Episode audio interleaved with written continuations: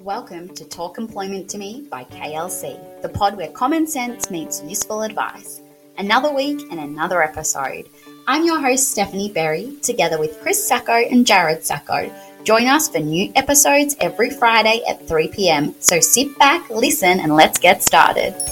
Welcome back, everybody, to Talk Employment with me by KLC. Happy Friday. I am Steph Berry. I am joined today, as we are every Friday, by the lovely Chris Sacco. How are you, Chris? Thank you, Steph. Good to see you back on the podcast. Good to be back with you on a podcast. Woo! Stop the hysteria. Everyone probably enjoyed a break from me. But we are still Sans Jared, so it's not the original Three Musketeers, but we have a very, very special guest today joining us, which is the lovely Helena, who works with us here at KLC, who is known by all of us as H. So you'll hear us call her that. Don't think we've lost our marbles, as I know you do every week. But welcome, H. Welcome Thank to the you. podcast. Thank you for having me. Bit of an upgrade from Jared, I think. Oh, harsh. She's throwing shade already. I love it. So, H, part of the reason why we thought we'd get you on here today is we have talked in a lot of other podcasts in the past about grads and, you know, tips for grads. Um, and I know that it is something that is, we actually have an intern in our office at the moment who only has a couple of weeks left and then she's done forever. And so I felt like it was very, um, timely maybe for people that might only have a couple of weeks left of their uni degrees or their diplomas or certs or whatever it is that they're doing to maybe interview a real life grad or someone that was a real life grad not so long ago although i feel like you've been here for 40 years and that's probably just the effect we have on people and so chris and i wanted to pick your brain h Go for it. so what was your journey education journey so prior to, to getting your first job out of uni what did you study what was your yeah, journey so I studied at Deakin University. So I studied a Bachelor of Commerce um, and I majored in HR management, so human resources management, and did a minor in data analytics, which is as fun as it sounds. Sounds terrible to me. why Don't know. Well, I just learned something about you. I did not know you had a minor in data analytics, so there you go. I might regret telling you that. So when you, yeah, you 100% will. When you started uni, because I feel like, you, or any course, it doesn't have to be university, it could be, you know, TAFE, whatever it is. I feel like you don't always know, no, you don't know what you want to be when you grow up. Why did you choose that course? What was the thought process? I, Was I there wish I could say there was a great thought process, but I, everyone in my family's in business, so it, that's what made me choose commerce. And then I love to talk, as we all know. And HR and dealing with people was the best way that I could talk. And get paid for it. Good job. Good choice. exactly. It's a win-win situation. I feel that. That resonates with me. I feel like that's how I ended up in HR too. Oh, look, you can talk to people. You'd be great in HR. Okay, here we are. so, your journey to securing your first role, I, I think I know a little bit about it, but it probably is a journey that wasn't exactly as kosher as you had have hoped it was going to be. Um, so, tell everyone a little bit about number one, how you got your first, well, actually, your first and second opportunities as a grad. And then we might, after that, jump back and talk about what you did when you were studying that you think put you in a good position to secure Yeah, a so role. I didn't exactly have the experience that I was looking for right out of uni. It taught me resilience, if we're going to take a positive out of it. um, so I had it lined up. I, like all Mhm. grads, did the application process, did all the references, um, resigned from my current job, and then three days before I was meant to start, I got a call saying that I was redundant. So that came with some tears, um, and then from that, somebody that I actually used to work with Welcome to the Yeah, real world. Literally, it's great. You hadn't even. um, and then someone that I sorry, H. You started a job and you were made redundant. That's just scar tissue straight Yeah. up. Yeah three days before I was meant to start. So about an hour before that, I got asked what And I wanted for lunch on the first day, and then got told you won't be there on the first day.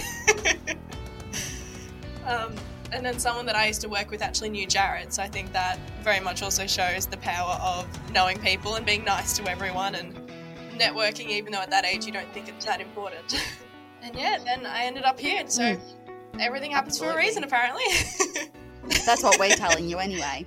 Um, so I suppose you, you said that you said that so you went through, in theory, two two recruitment processes for your first grad role. Um, you were successful in both. You only ended up working in one, but what did you? Were there differences in those two processes? Was there anything that you know that you could identify now as that was something that I think as a grad would be good for other grads to know? Or how did you, were they similar processes? How did you feel through the processes? I think always going for well, any job, but especially your first big girl job, as I called it, is going to be nerve wracking. But I think the biggest thing is just being yourself.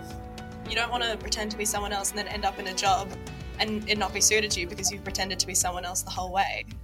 And I think it's also really important to do resume because I think quality over quantity all every day. There's no point applying for 100 jobs if you don't put your heart and soul into it, where you can apply for three and hopefully get one of them. Chris, do you remember when you interviewed Helena? The right answer is absolutely. um, but I feel like this is a trick question, so I would say somewhat. Of course, I do. Like, I the next question is going to maybe be why Helena? Helena, she had good energy. And to be fair, H, I, I need to share with you that Jared did say to Steph and I, hey, I know somebody who knows somebody, but we're not looking for anyone in HR. So I said no. And then Steph and I went, maybe we do. So he wasn't really going to give you a chance. I'm just going to put it out there. um, but Thanks, Jared. He's not here again, so that's all good. Um, so yes, I do. And you said a little bit earlier that you know you love to talk.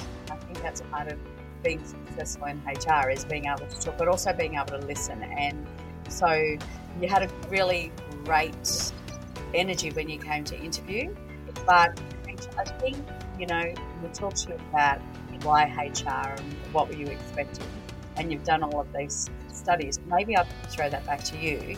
You did all of those studies. You you did a major, you did a minor. You came in. You had a you had a your first redundancy. Now you're in front of us. You've got all of this knowledge. You've been with us for a little while now. Talk to us about reality versus perception versus reality. You studied to be in HR. Now you're in HR. You know, how's that been for you? I think as much as you can learn from a book, you can't learn half as much as you do in the real world. And I think that I'm learning every single day. That's also because I'm with you too. but I think once you step out of uni and you step into the real world, the amount that you learn is just quadruple what you can imagine. And it's a lot, as much as you may get taught the theories in at uni, once you get to the real world, not everything's pictured.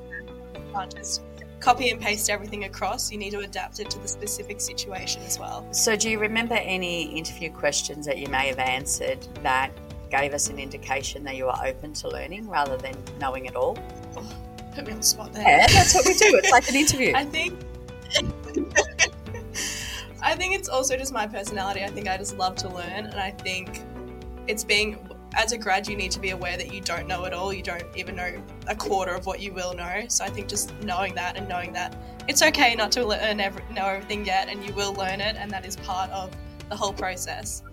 H, is there anything that you did during, and I, I'm kind of leading a horse to water with this question because I think I know the answer, but is there anything you did while you were at uni, either as part of your, your studies, putting yourself out there, volunteer work, internships, anything that you did that you either wish you had have done if you didn't do it or did do and think that that put you in um, a prime position to be a successful graduate candidate over other graduate yeah, candidates. definitely. I I volunteered as a people and culture manager for 18 months, and I also did an internship, and I think that that really set me apart because I had that real life experience, which on a resume looks good, but also for my own journey, I knew more so what I was looking for because I knew what I liked, what I didn't like, and I had that ability to refer to examples during interviews. I think that is something that really sets a grad apart, being able to say, I've done this before and I also want to learn XYZ.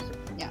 I think from my perspective of bringing a grad on, it's simple things like the fact, and this sounds so silly, but you'd used Microsoft Office before. You knew how to manage your own emails. You had a level of business acumen from the exposure that you had in your internship and in your volunteer role. So, you know, I still think that as most grads do, you came in with, you know, a good base level understanding, but obviously, as you said, you've learned a lot. But I think what those opportunities that you put yourself out there to secure prior to your first job from a manager's perspective, it meant that I felt you were more confident to jump on the phones as opposed to maybe someone that hadn't had that exposure or had just worked in a retail environment or just worked in a customer service environment or a hospital environment. You were more confident to pick up phones. You, you knew how to you knew how to write an email. You knew the right way to respond to an email. You knew how to maybe escalate things to managers or how to come in and ask questions to a manager, which I think is something that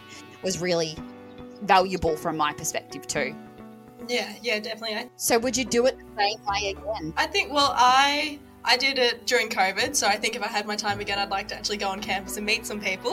but I think doing the internship and doing the volunteer work is probably one of the most valuable things I've done in my career to date. I think it taught me so much, both about myself and it also set me up with those opportunities. I think if I have one piece of advice, it's just actually get out there, get your foot in the door.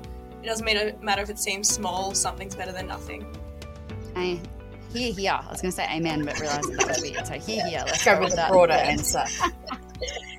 and Chris, I would have asked you some of these questions, but it's been a long time since you've been a grad, so I feel like if I asked you what you did last week, you and I both might might both struggle to remember. So what we did as grads, I think we've got Buckley's chance of remembering, and I'm bringing you down with me. I so say sorry. here, here to that. Good job. Thanks for joining us, H. You're a star, and I think that your story of you know studies to securing your first role is, as we said, one that is not necessarily kosher. There were some bumps in the road, um, but there were also some things that you did that made yourself um, a more attractive, more valuable potential asset to an organisation than maybe other grads did. So I think it's a good. It's a good journey and story of resilience, but also perseverance. So, thank you for sharing. We appreciate you as always, and We'll see you all next week on Talk Employment to Me by Yeah, KLC. thank you. We'll see you then. Thanks for listening to Talk Employment to Me by KLC. Remember, the advice shared on the Talk Employment to Me podcast is general advice only. For specific advice, reach out to Stephanie, Chris, and Jared, or the whole KLC team. That's all for this episode. See you next Friday.